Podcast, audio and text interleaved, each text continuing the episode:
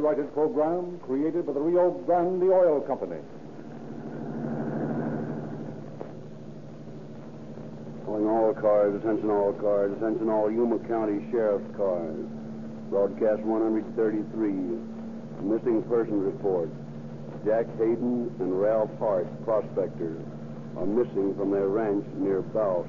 That's all.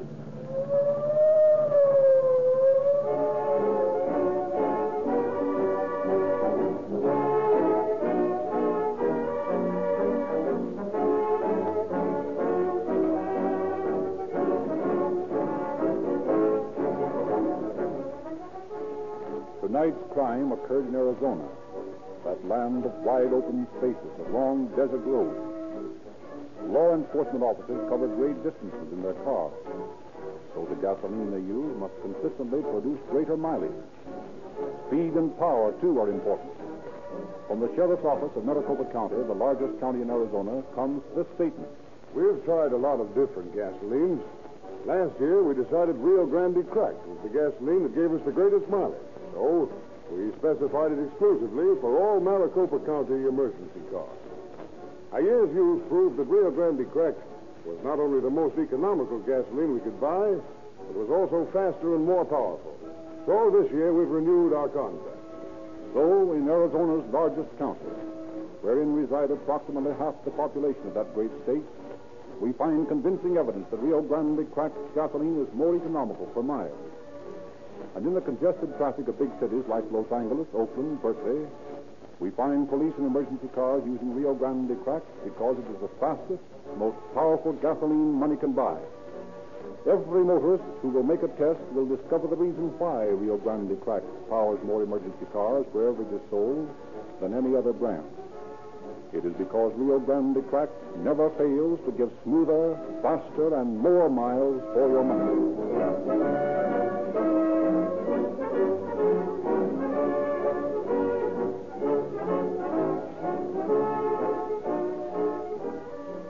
Now it is our great pleasure to welcome to Calling All Cars Sheriff T.H. Newman of Yuma County, Arizona. Sheriff Newman. Good evening, ladies and gentlemen. I'm honored that tonight the Yuma County Sheriff's Office joins the distinguished list of law enforcement bodies to exploit have been selected by calling all cars for radio dem- demonstration. The territory which we patrol in Yuma County is indeed the rugged, but not quite so wild west. We're equipped with the most modern type of law enforcement equipment fast cars, teletype, record bureau, and so on. But when we encounter a crime such as the one we're about which you will hear in a moment, then it is the backcountry work and doesn't differ much from the kind of work the gun-toting sheriffs of the old days were called upon to perform. It isn't strange, however, that crimes such as this are ones that are encountered by eastern criminals who will think they are can hop in a car or on a horse or in an automobile and disappear over the hills, just as they have seen in this in the movies. This is no longer so, for we have automobiles too. And there is the telephone and telegraph, speeding the message of their crime faster than they can travel. They are playing a sucker's game, just as those boys did. No matter how rugged the country or how remote the spot, the criminal leaves his trail, and the law is sworn to follow it. In the end, the criminal is bound to lose.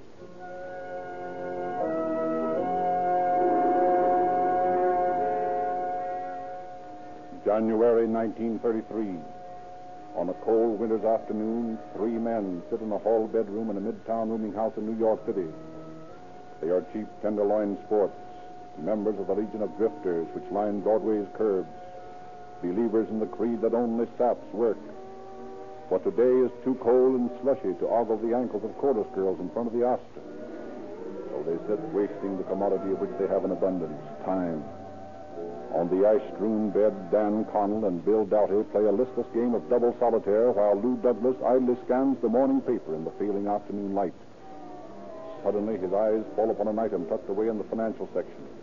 He snaps out of his lethargy with a jerk. Hey, you guys, get a load of this. What? Piece in the paper here. I read that paper. There ain't nothing in it. Oh, yes, there is. Listen to this. The Consolidated Quartz Corporation of America announced yesterday the purchase of the Good Hope gold mine from Jack Hayden, hard rock miner who first prospected the property 15 years ago. The Good Hope is located in Yuma County, Arizona, near Bouse. Whatever. Come on, Bill. Keep your mind on the game. Wait a minute, you mugs. This is more important than that card game. I know this guy, Hayden, see? Remember when I was out in Arizona a couple of years ago? Well, I worked for him then. I repeat, whatever. Just this. Hayden told me that the mine was producing enough to give him a living. And just as soon as he hit the real pay dirt, he was going to sell out and quit. Well, he's hit pay dirt and he's sold out. So what? This. Hayden's a funny old bird with a lot of screwy ideas. And the screwiest idea he has is this. He don't trust banks.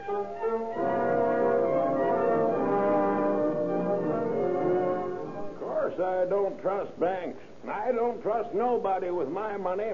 I want it around where I can keep an eye on it, Ralph. Hey, where'd you ever get so sour on banks?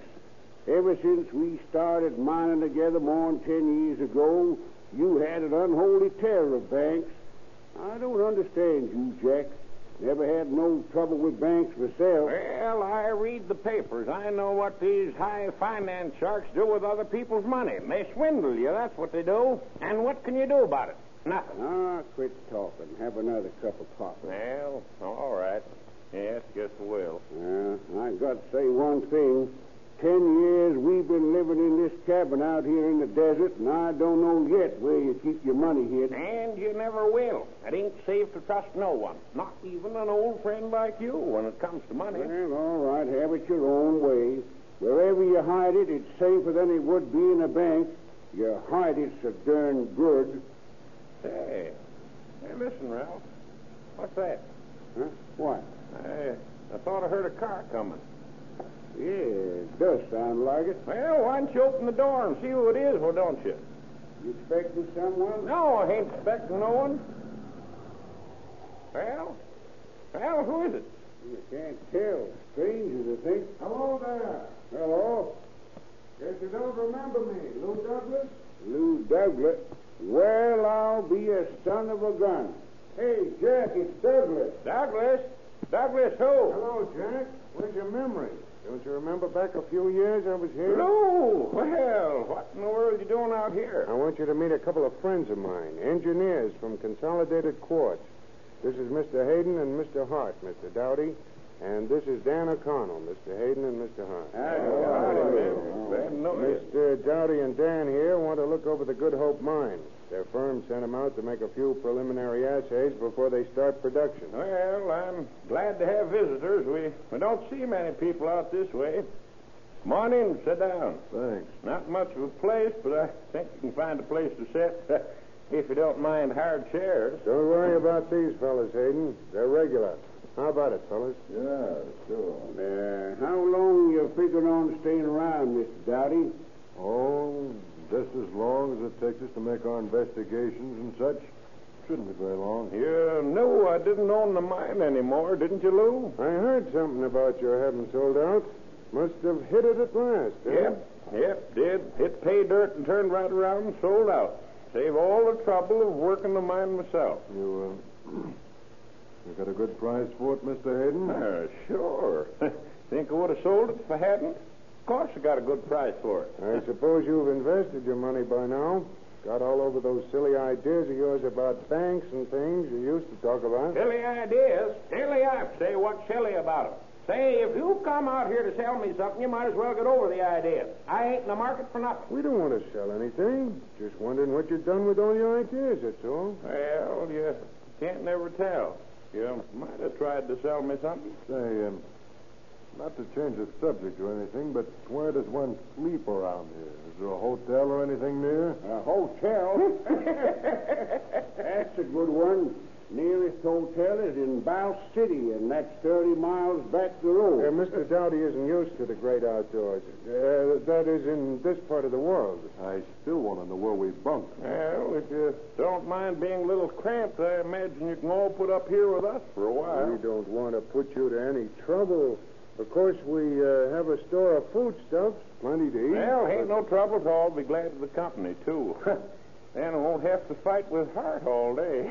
and that'll be all right with me, too. If you're sure it won't be too much trouble, it'd be a great help. no, no trouble at all. Well, if that's the case, what do you say we unload the car, boys? We can get a good night's sleep tonight and plan on starting for the mine early in the morning. It shouldn't take us long to get what we want. No, Willard. I don't think our job will be hard at all. Not hard at all.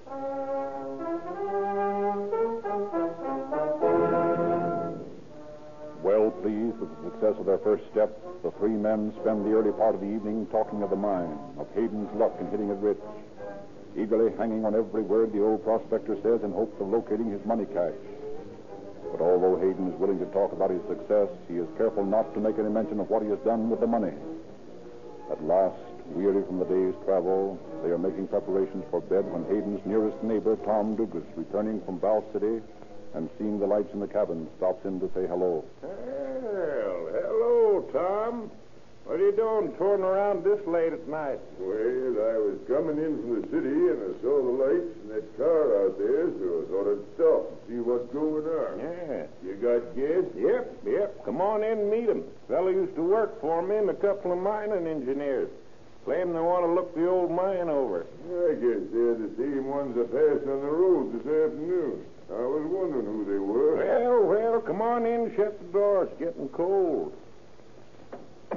Hello. Hello, this here is Tom Dugas. Leaves down the road a piece.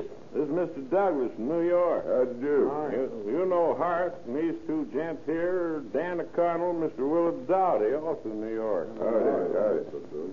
You live around here long, Mr. Dugas? Oh, quite a while. Must be familiar with the Good Hope mine, then. huh? Mm, Know every inch of it besides. Good. I was thinking that maybe if somebody went along with us tomorrow, it would speed matters up.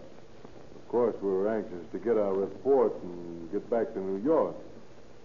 Maybe you could go with us in the morning, huh? Well, I suppose it could if it'd help any. Oh, it would. It'd be a great help.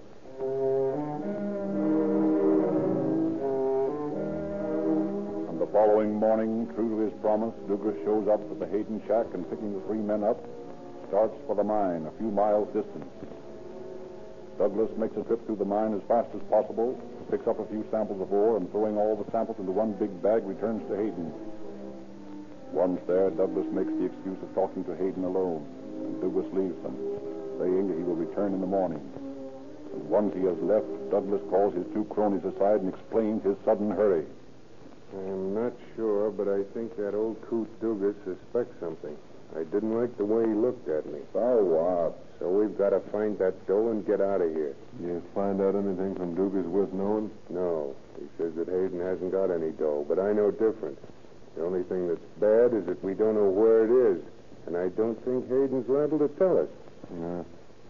What do we do? Tonight, after he and Hart have turned in, we'll do a little snooping. If it's in the house, maybe we can find it. And if we don't? Then we stick around until we do.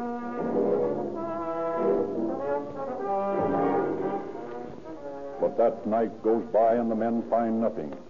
A day passes, two days, a week, and Douglas is frantic.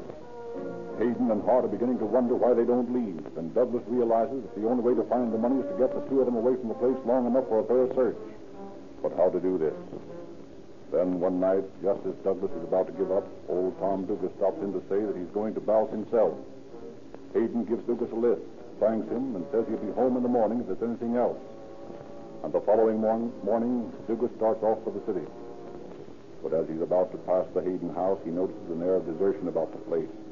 The car is gone and the front door is locked. On closer investigation, he finds that Hayden's dog is locked inside the house, a fact that disturbs Dugas.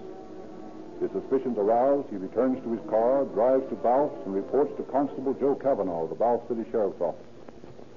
And you say that he never locks the dog in the house when he leaves? No, sir. He's got a long line out in front. He always ties the dog out there. And that ain't all. I couldn't find a note on his door, and he always leaves a note. A habit he's never missed doing. What about these three men you mentioned? You know anything about them? Mm, Nothing more than I told you. Only I didn't trust any of them. And they didn't seem like mining engineers to me. Well, there's a chance that they might have all gone up the mine, of course. Tell you what you do. If you find the same condition when you get back there tonight, drive up to the Swansea mine and phone in. I'll get a couple of men and come out. Hey, ain't going to no mine. I know it. I know good and well something's happened over there, and I don't like it. Well, you call me if you need me, and I'll come out. Meantime, there's nothing more to do. All right, Constable, I'll go back now. But you stick around here. I got a hunch you'll hear from me sooner than you expect. That night, the phone in Constable Cavanaugh's office suddenly jangles, and the voice of Tom Dugas informs him that there's still no sign of anyone at the Hayden house. Telling Dugas to go back to his place, Cavanaugh immediately wires Sheriff J.C. Hunter in Yuma and notifies him of the development. The sheriff replies that deputies Jack Livingston and Bob Cowie are on their way to Bouse. Next morning, when Livingston and Cowie arrive, Cavanaugh gives them the rough details of the case as they drive out to Hayden's ranch. Arriving, they find the place deserted. With the exception of the whines from a dog inside the house, there is no sign of any living thing. After picking up Dugas at his house, the three officers return and begin the search for Hart and Hayden. I guess the best thing to do is try and get in the house. They might be in there. Well, if they are, it's a cinch they're dead. They would have heard us pounding on the door. There's a screen window around on the side. Let's go on in that way. Right. Yeah, here it is. I guess this knife of mine will do the trick. You can stand on this box and reach it, I think. Yeah, that's it. Now. Yeah, that did it. Now, if you can give me a boost, I'll go through. Hey, wait a minute, Joe. I'm smaller than you are. Let me go in. Maybe that would be better. I don't want to get stuck in there. All right, come on, give me a boost, will you? Yeah, little higher. Little higher now. All right. Okay. I'll take a look and let you know what's what. I can't make much sense out of all this, Constable. Looks like a wild goose chase to me. Well, we'll know in a minute. Find anything, Cowie? No sign of anybody. Just a push here. Hey, wait a minute. What's up? Hey, looks like there's been a pretty thorough job of down in here. Everything's been shoved around. Drawers all open. Well, that puts a different light on things. Cowie, see if you can unlock the front door from inside. I want to take a look myself.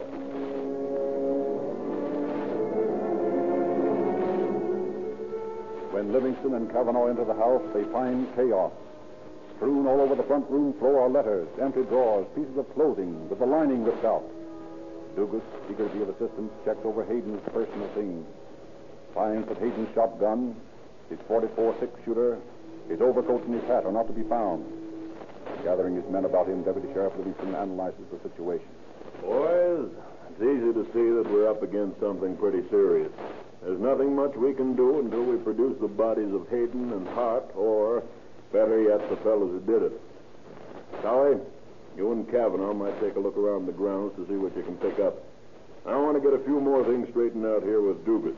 If you find anything, let me know. Right, Sheriff. Come on, Cowie. Let's get going. Okay. Now, Dugas, you can help me a lot. First of all, where did Hayden usually leave the notes you speak of when he left? up on that piece of tin hanging there on the front porch. Come on, I'll show you. You know, he never went away without leaving one, Sheriff. And that's what made me think that there was something funny in the first place. Well, from the looks of things, your suspicions were right. I'm afraid there's plenty wrong here. Yeah. Here you are. See, here on this nail? Yeah. Well, let's take a look behind this tin here. Maybe a note could have slipped out. Ah, here's a piece of paper. A note. Yeah. Let's see what it says.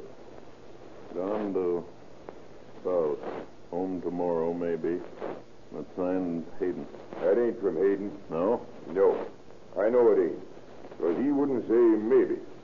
He was always sure about what he was going to do and when he was going to do it. Anyway, that ain't his right. Well, I guess that cinches it. The house searched, both men missing, and a forged note. Pretty conclusive evidence. Yeah, what are you going to do about it, Sheriff? We'll go back to Bouse and send some telegrams. Meantime, I'll get Cowie to look for tire tracks from the car you say these fellows had.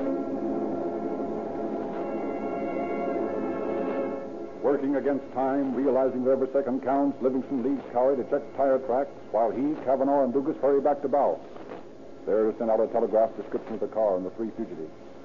This done, he drives on to Yuma to make his report, leaving Dugas in the company of another deputy, George Cartwright, to return to the Hayden house to carry on the search.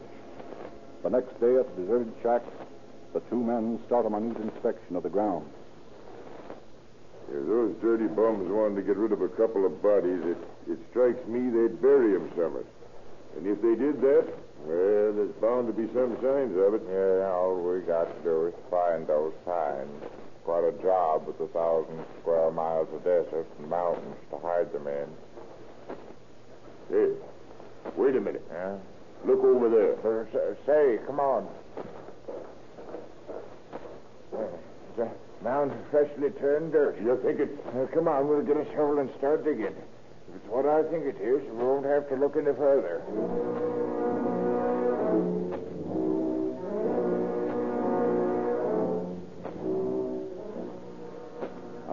Minutes later, a shovel, wielded by Cartwright, hits something in the soft earth. A little more digging, and the body of Jack Hayden, the missing prospector, lies before the two men, a shotgun wound in the back of his head. Looking around, Cartwright finds another patch of fresh dirt. Unmistakably, the final resting place of Hayden's partner, Ralph Hart. The corpus delicti has been established, but the murderers are still missing.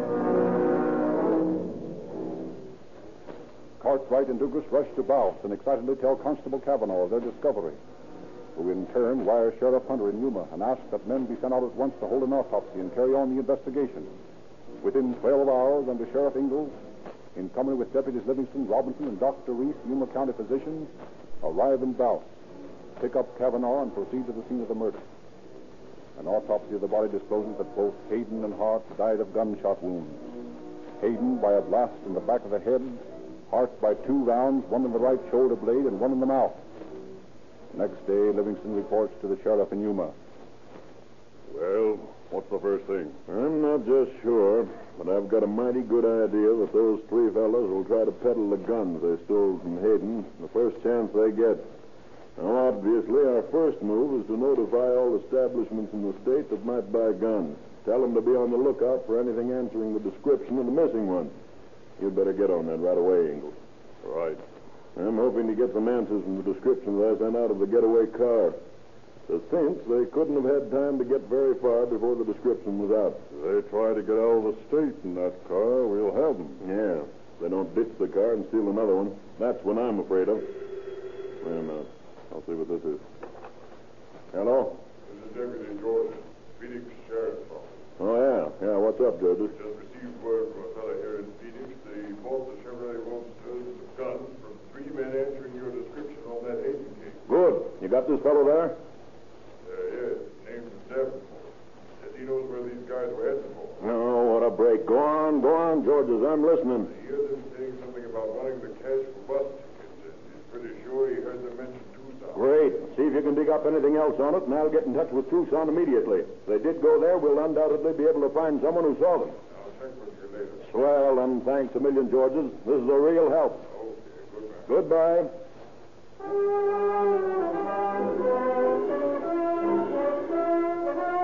With lightning-like speed, Sheriff Livingston checks with the Tucson police. Receives word that three men answering the description had left the bus at Tucson and transferred to a stage bound for New York City. On the strength of this news, the New York police are notified and requested to be on the lookout for the killers. And three days later, a telegraph message flashes 3,000 miles across the continent to Sheriff Hunter, Yuma, Arizona. Have two of three suspects in custody. Admit to names Doughty and O'Connell. Third suspect's whereabouts unknown. Can you find address Douglas's wife here? If so, please notify us. Chief of Police, New York City. Chief of Police, New York City. Have located Lou Douglas's brother. Says last known address, Mrs. Douglas, 58 East 125th Street, New York City. Appreciate your cooperation. Signed, Sheriff Hunter, Yuma, Arizona.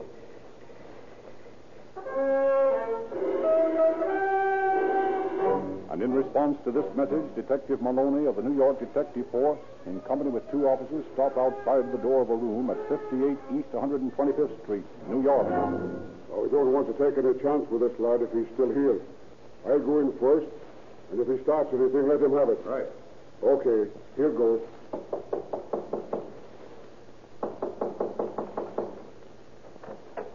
Yeah? Is Mr. Lou Douglas living here? What's it to you? Well, nothing much. I I just wanted to have a little talk with him if he was around, that's all. Well, he don't live here anymore, so you might as well scram. Yes, I suppose so. Well, uh, stop that gun, Douglas. Stop it, I say. Uh, here's a nice pair of bracelets for you. Uh, yeah, that's better now. So you thought you'd let us have a slug or two, eh, Douglas? What's this all about anyway? I haven't done nothing, and my name's not Douglas. I know, I know. Your name's John Smith, and you want to see your attorney. All right, boys. Let's take Mr. Smith for a little tour of the tomb.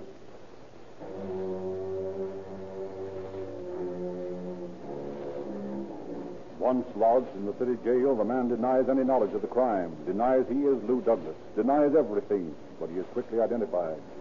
And when confronted with the proof, admits he is Douglas, but claims he is innocent of any crime. Notified of his arrest, Sheriff Hunter obtains extradition papers, proceeds at once to New York, and with the three men in his custody returns to the Yuma County Jail. They are placed in separate cells and not allowed to communicate with one another. And it is while they are locked in their individual cells that they make the biggest mistake. A mistake that brings a trustee to Sheriff Hunter's office with news. What is it, Neil? I thought you'd want to see this note, Sheriff. Note? Yes, sir. It's from one of those three fellows mixed up in that Hayden murder. Oh, all right, let me have it. Yes, sir. Hmm. From Douglas, huh? Say, say, he says, say, Bill, you must say at the trial that I acted awfully crazy on the day of the murder. I will do all I can for you. And it's signed Lou. Very interesting. I wouldn't be a bit surprised if this little piece of paper wouldn't hang the man who wrote it. On the morning of September 18, 1933, Lou Douglas, Willard Doughty, and Dan O'Connell faced the angry mob in the crowded Yuma courtroom to stand trial on a murder charge. As a result of the incriminating note he had written, Douglas changes his plea to guilty, but claims he acted in self-defense.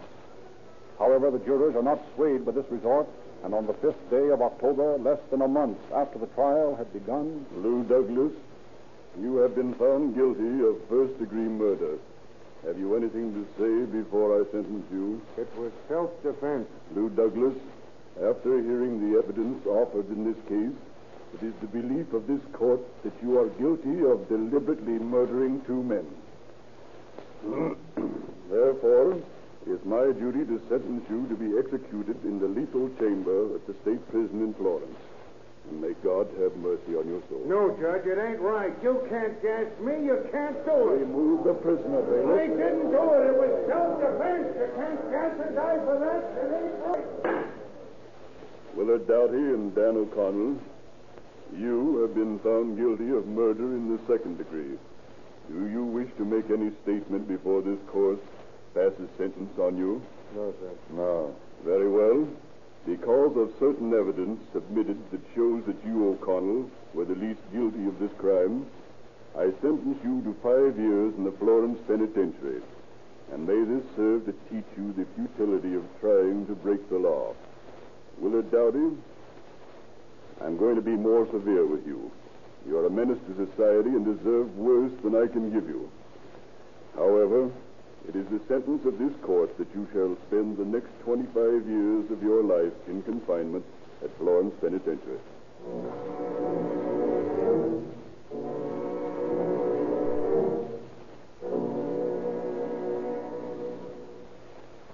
Arizona leads all the states in per capita consumption of Rio Grande cracked gasoline.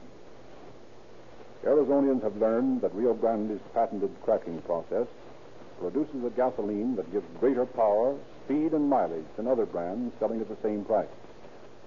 And in driving their engines at high speeds over long distances in desert heat, Arizonians have learned that there is one motor oil which never breaks down. That's Sinclair motor oil. And you can get it in tamper-proof cans wherever Rio Grande cracked gasoline is sold.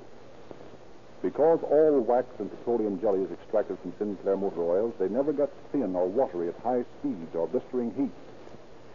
Your car won't use so much oil when it runs on Sinclair because the parts that burn into carbon so easily are already removed. You get a really pure oil that never fails to give adequate lubrication.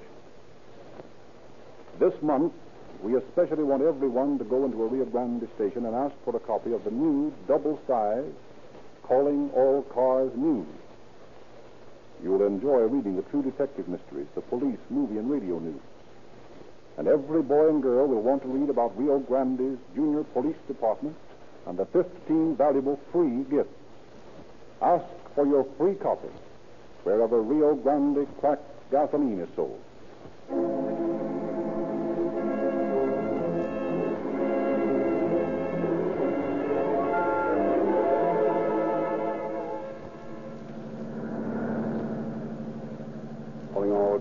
Attention all Yuma County Sheriff's cars. A cancellation broadcast 133. Suspects in this case are now in the penitentiary. That's all.